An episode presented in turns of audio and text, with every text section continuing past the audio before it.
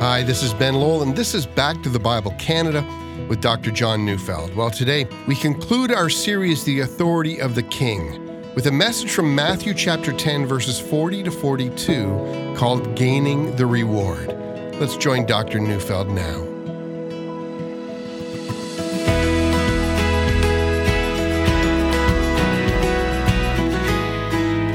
I find Matthew chapters 8 to 10 three fascinating and utterly challenging chapters of the Bible. Matthew, truth be told, has made a compelling case that he calls for a response. Well, studying these chapters, we've noticed that the book of Matthew has an introduction, that is the birth of Jesus, and then it has a conclusion, that is the death and the resurrection of Jesus, and in the middle are five distinct sections. Since the book of Matthew was written primarily to a Jewish audience, not a few Bible scholars have thought that the five sections correspond to the five books of Moses, the idea being that the coming of Jesus presents us with either the fulfillment of everything that Moses had hoped and longed for, or the one who is infinitely greater than Moses. Now, how do we really get five sections in Matthew? I mean, who makes up his or her mind that there are only five sections? I mean, where exactly do we divide up this literature? Well, the answer to that is that there are in this book five major discourses.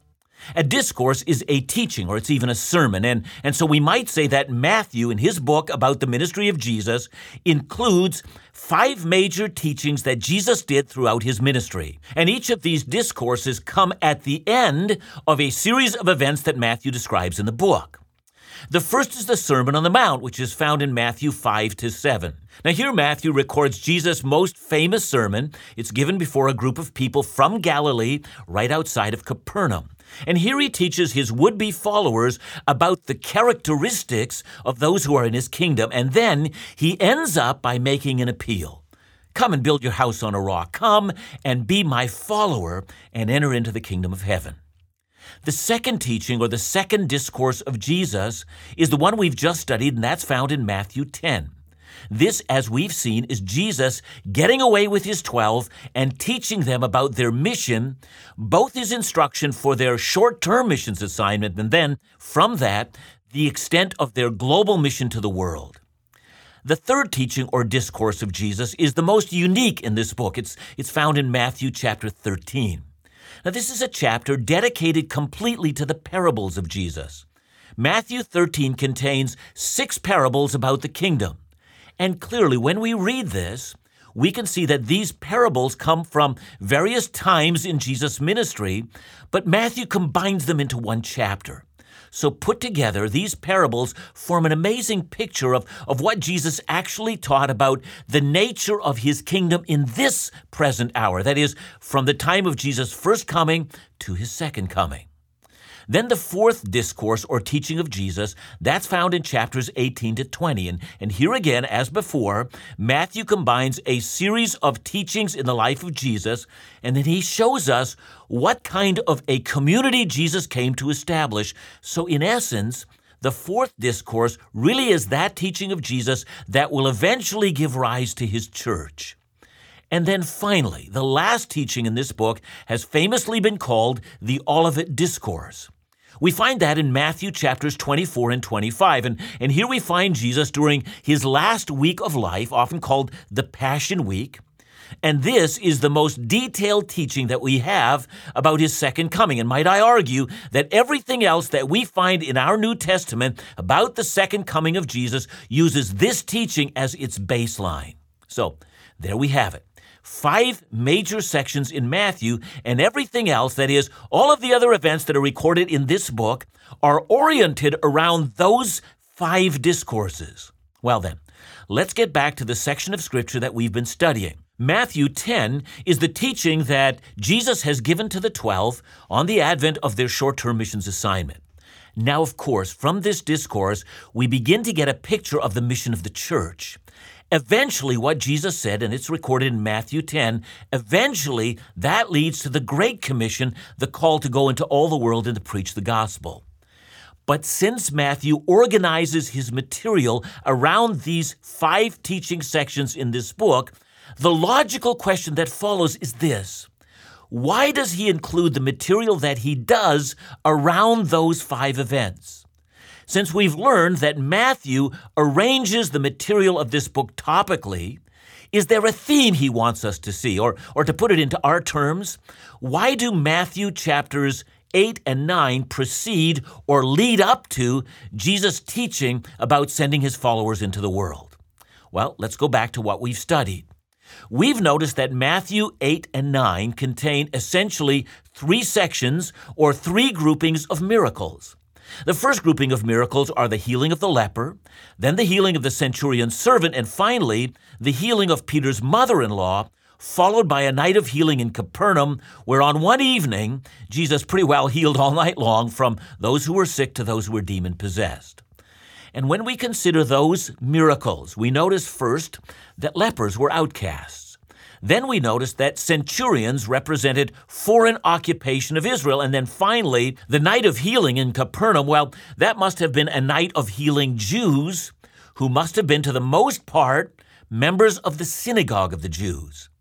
And from those three healing accounts, we get a picture of Jesus, and he's healing both inside the Jewish community and those on the outside. So if we think about it, we can see in the healing of the Jews, Jesus' concern for the house of Israel, but in his healing of the Gentile servant, his concern for Romans, those who are Gentiles.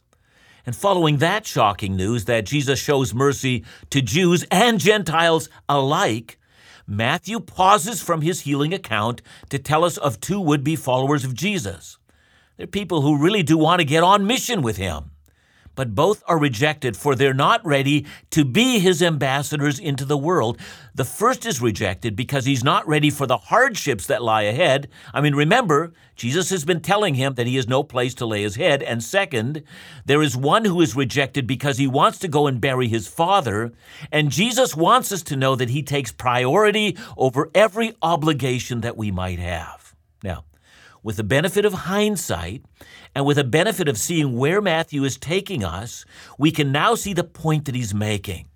Matthew wants us to see in the miracles of Jesus that eventually the gospel of Jesus and the kingdom that he brings is going to bless both Jews and Gentiles, both those who are accepted in their community and those who are outcast like the leper but who is worthy to be on mission for Jesus. Matthew wants us to know that even though Jesus' ministry excites a lot of people, very few people are ready in the end of the day to go on mission with him.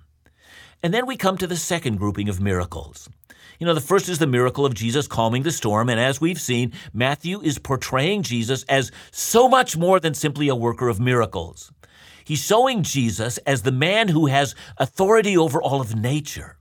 And then the next miracle is the driving out of the demons into the pigs in the Gentile region of the Gadarenes. And here Matthew shows that Jesus has authority not just over the seen realm of nature, but also over the unseen realm of angels and demons. And this is fascinating. His authority over the demons is not just in the land of Israel but it's also in the land of the Gentiles, where people fill their lands with pagan temples. Again, we hear whispers of Jesus' ministry both to the Jews and to the Gentiles. And finally, the third of the second section of miracles is not so much the healing of the paralytic, but the forgiving of that man's sins. So here Matthew moves from showing Jesus as the Lord of nature and the Lord of the unseen realm but He's also the Lord of salvation. He alone can forgive a person's sins and make them acceptable to God. And then, having shown Jesus as God come to us in human flesh, Matthew then, as before, breaks his telling of miracle stories and then, for reasons that are completely apparent, tells of his own conversion story. He's the tax collector. He's the traitor of Israel. He's the enemy of God who leaves all that he has and becomes a follower of Jesus and goes on mission. And with that, Jesus says that new wine is not to be put into old wineskins. The religious structures of Judaism will never house the gospel that he preaches, a gospel that allows Jews and Gentiles both to be blessed. And also, this old structure of Judaism will never be able to accommodate the worst of sinners.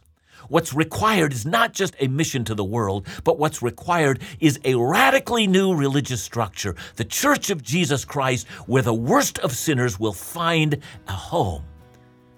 And so we can see how painstakingly Matthew has been painting a picture. Do you see he asks who Jesus heals? And do you see who Jesus is? And you also see he asks in the conversion of Matthew, who is called to go on mission? And are you able to see the, the kind of community that the Messiah is creating? It's a community where the worst of sinners will be able to find a home. But Matthew's been reserving the best for the climax.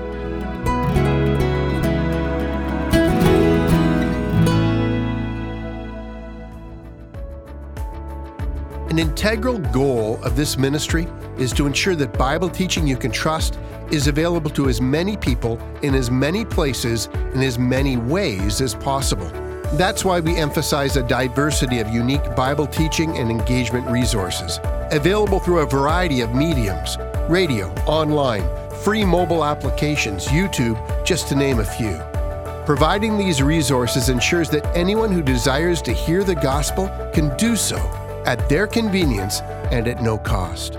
We're grateful for the incredible opportunity that's ours to share the gospel in your community across Canada and around the world. This Thanksgiving, we say thank you for blessing us, and in turn, we pray that this ministry continues to bless all those searching to know Jesus better.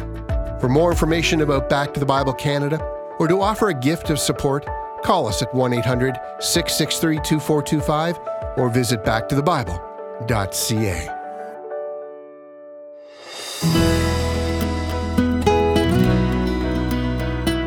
In the last grouping of miracles, Matthew shows us more miracles. And if we're not careful, we will read the miracles only as miracle stories without understanding why it is that Matthew is telling them. See, the first group of miracles was to show that the gospel is for Jews and Gentiles, and the second was to show that Jesus has authority over everything. And then in the last grouping of miracles, well, do you remember Jesus restores the synagogue ruler's dead daughter to life? And while he's on the way, he heals a woman who's had a discharge of blood for 12 years. And then we see Jesus healing two blind men. And finally, he heals a demon oppressed man who has been unable to speak. Again, if we're only reading the Bible quickly, we're not going to pick up what it is that Matthew wants us to see. And when we read carefully, we will see what it is that binds these stories together. In each one of these last and final grouping of miracles, Matthew wants us to pay attention to the faith of the people being healed. These people who are healed were people who trusted in Jesus. They believed both that he would accept them and they believed that he had authority in heaven on earth over all things. And in essence, Matthew is paving the way for a church which will come to Jesus by faith. Those who receive the benefits of the kingdom are those who trusted in Jesus, both the Jews and the Gentiles. And so, having told us the stories of miracles, Matthew then introduces us to this, the second great discourse in the book of Matthew. And this discourse is a call for his disciples to be on mission. At first, he trains them by restricting them to the towns of Israel, and then he expands their focus and tells them that he's sending them on a worldwide mission, a mission they will eventually understand is a mission to build his church, his unique religious structure, new wineskins that houses Jews and Gentiles and wins the most unworthy people, tax collectors and prostitutes. And the only thing that holds these people together is faith. They trust in Jesus. And that's the mission. Reach out to people like that, says Jesus. But the mission is going to be hard. All men will hate the followers of Jesus. A sword will follow the disciples, and many of them are going to be put to death. And yet, that's their mission. And with that, Jesus ends his second discourse, and I'm reading Matthew chapter 10, verses 40 to 42, with his final words to his disciples who are going on mission. He says, Whoever receives you receives me, and whoever receives me receives him who sent me. The one who receives a prophet because he is a prophet will receive a prophet's reward. And the one who receives a righteous person because he is a righteous person will receive a righteous person's reward. And whoever gives one of these little ones even a cup of cold water because he is a disciple, truly I say to you, he will by no means lose his reward. See, have you ever wondered why this final paragraph is here? Do you remember what Jesus said earlier? And here I'm referring to, to verse 32. There, Jesus said, Everyone who acknowledges me before men, I will also acknowledge him before my Father who is in heaven. So, in that passage, Jesus was talking about the importance that his followers be bold and they be courageous. But here, in the end of this extended teaching, in, in the last paragraph, he speaks not about the person who's on mission, but about the person who welcomes or receives the person who's on mission. See, to welcome that person means you receive him, or identify with him or her, or help him or her, or give to his or her ministry, or encourage him or her, or stand with that person when things get tough. Not everyone will be called to be the preacher or the teacher, but all are called to support the preacher or the teacher. You know, the last time I visited North Africa, I heard the story of a businessman in Iran. He and his wife had come to faith in Christ and, and started sharing their faith. And after being warned by the authorities, the authorities came one day and took the man's wife out of his home and removed his children, and they were adopted out into Muslim families. He didn't know where they were. And then they closed his business, and then they confiscated all his assets, and he was left penniless. And finally, still unwilling to be quiet about his faith, he was put in solitary confinement in prison. The prison guards told this Christian man that his wife and children no longer cared about him. They told him that worldwide Christian community simply didn't care about him either, and that local Christians didn't care about him also. They had all moved on. They were taking care of their own lives. He was on his own. Indeed, they went on to tell him that God himself didn't care about him because he had abandoned him to a lonely prison cell. The man who told me this story said that he went out of his way to find this man in his prison cell in Iran. He'd endangered his own safety to go there, but he felt compelled to let this brother know that he was never alone. He came to pray with him and to encourage him. Through a series of events, he was allowed to go to this man's prison cell, and when he arrived, he found this imprisoned saint of God at that very moment singing praises to Christ. Again, the man who told me the story said, I knelt before him in his cell, and as he stood over me, I reached out and I took his hand in mine, and I kissed his hand. And the man who told me the story said, I told my imprisoned brother that today was the greatest day of my life, for I have been honored to kiss the hand that slapped Satan in the mouth. now, think about that. What if you were the man in prison and a brother came to visit you, risking his life and freedom, and then kneeling in front of you said those words? Okay, but now think about it from the perspective of what Jesus has been saying. He who is Lord of heaven and earth is building his church and sending out his disciples to preach the gospel. They'll be like lambs thrown among wolves. But here's the key what kind of reward is given to the man who comes to a prison to visit the man who has been on mission for Christ? You see, according to Jesus, the man who visits, who kisses the hand of the imprisoned servant of Jesus, shares fully in his reward. He will not lose his reward. And here's what Jesus is saying. As this gospel goes to all the world in lands where men and women are hostile towards Jesus, those who offer a cup of cold water to one of his disciples share in their reward. I have a story similar to that. Years ago, my wife and I housed a man in our home who had survived the killing fields of Rwanda. He was an evangelist who, after that horrible killing in that country, took a cross with him and went from village to village and called the killers to come and repent and come to Christ. That very man stayed in our home for a time, and on the day he arrived, I showed him to his room and I asked him before supper if I could offer him something to drink. I mean, we had coffee, we had tea, we had soft drinks, we had other fruit drinks, we had options. And I was sure that coming from Rwanda, he had never heard of these before. I just wanted to bless him. And to my disappointment, he asked only for a glass of water. Well, I filled it with ice and I brought it to the table, and he stared at the ice and the water. And then, rather than taking his drink, he began to pray for me. He told the Lord this day one of his servants had offered him a glass of cold water, and he wanted me to share in his reward. I was then, and as I think back on it now, I am still staggered by what he prayed. Look again at verse 40. Jesus is speaking to the twelve. If anyone welcomes you, the ones I have sent, they welcome me. It will be reckoned in the same way in this day.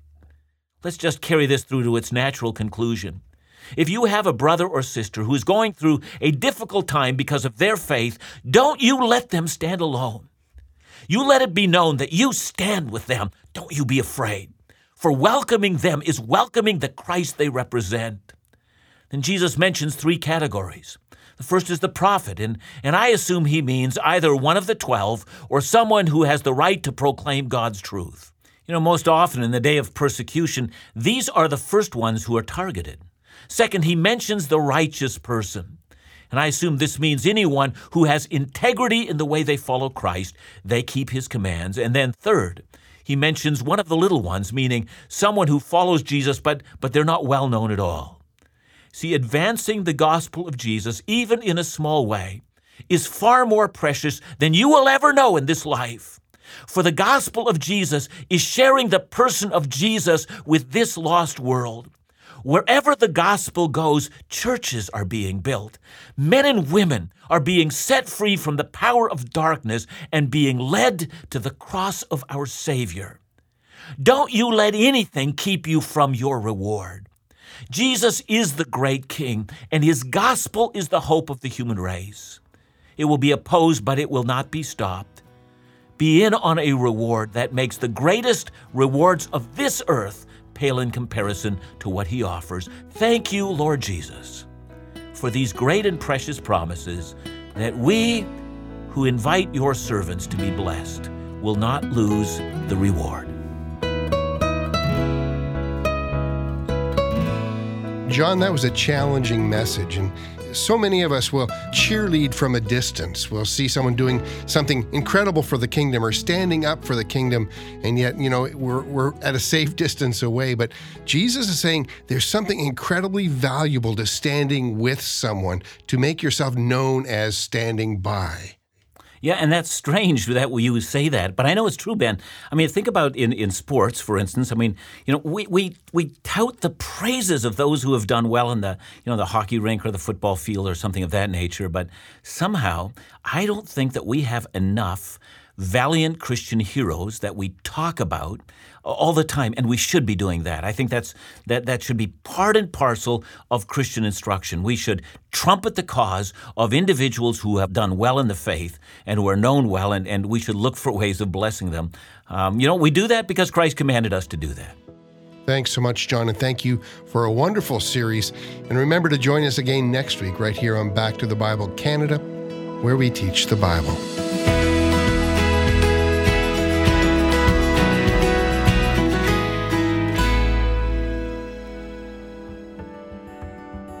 Back to the Bible Canada broadcasts the teaching of the Bible so that people might grow in their understanding of God's infinite grace and the gift of their salvation. Well, this month in churches and around family tables, many will name the gifts received and added to that perhaps a prayer of praise. Thanks be to God for his unspeakable gift.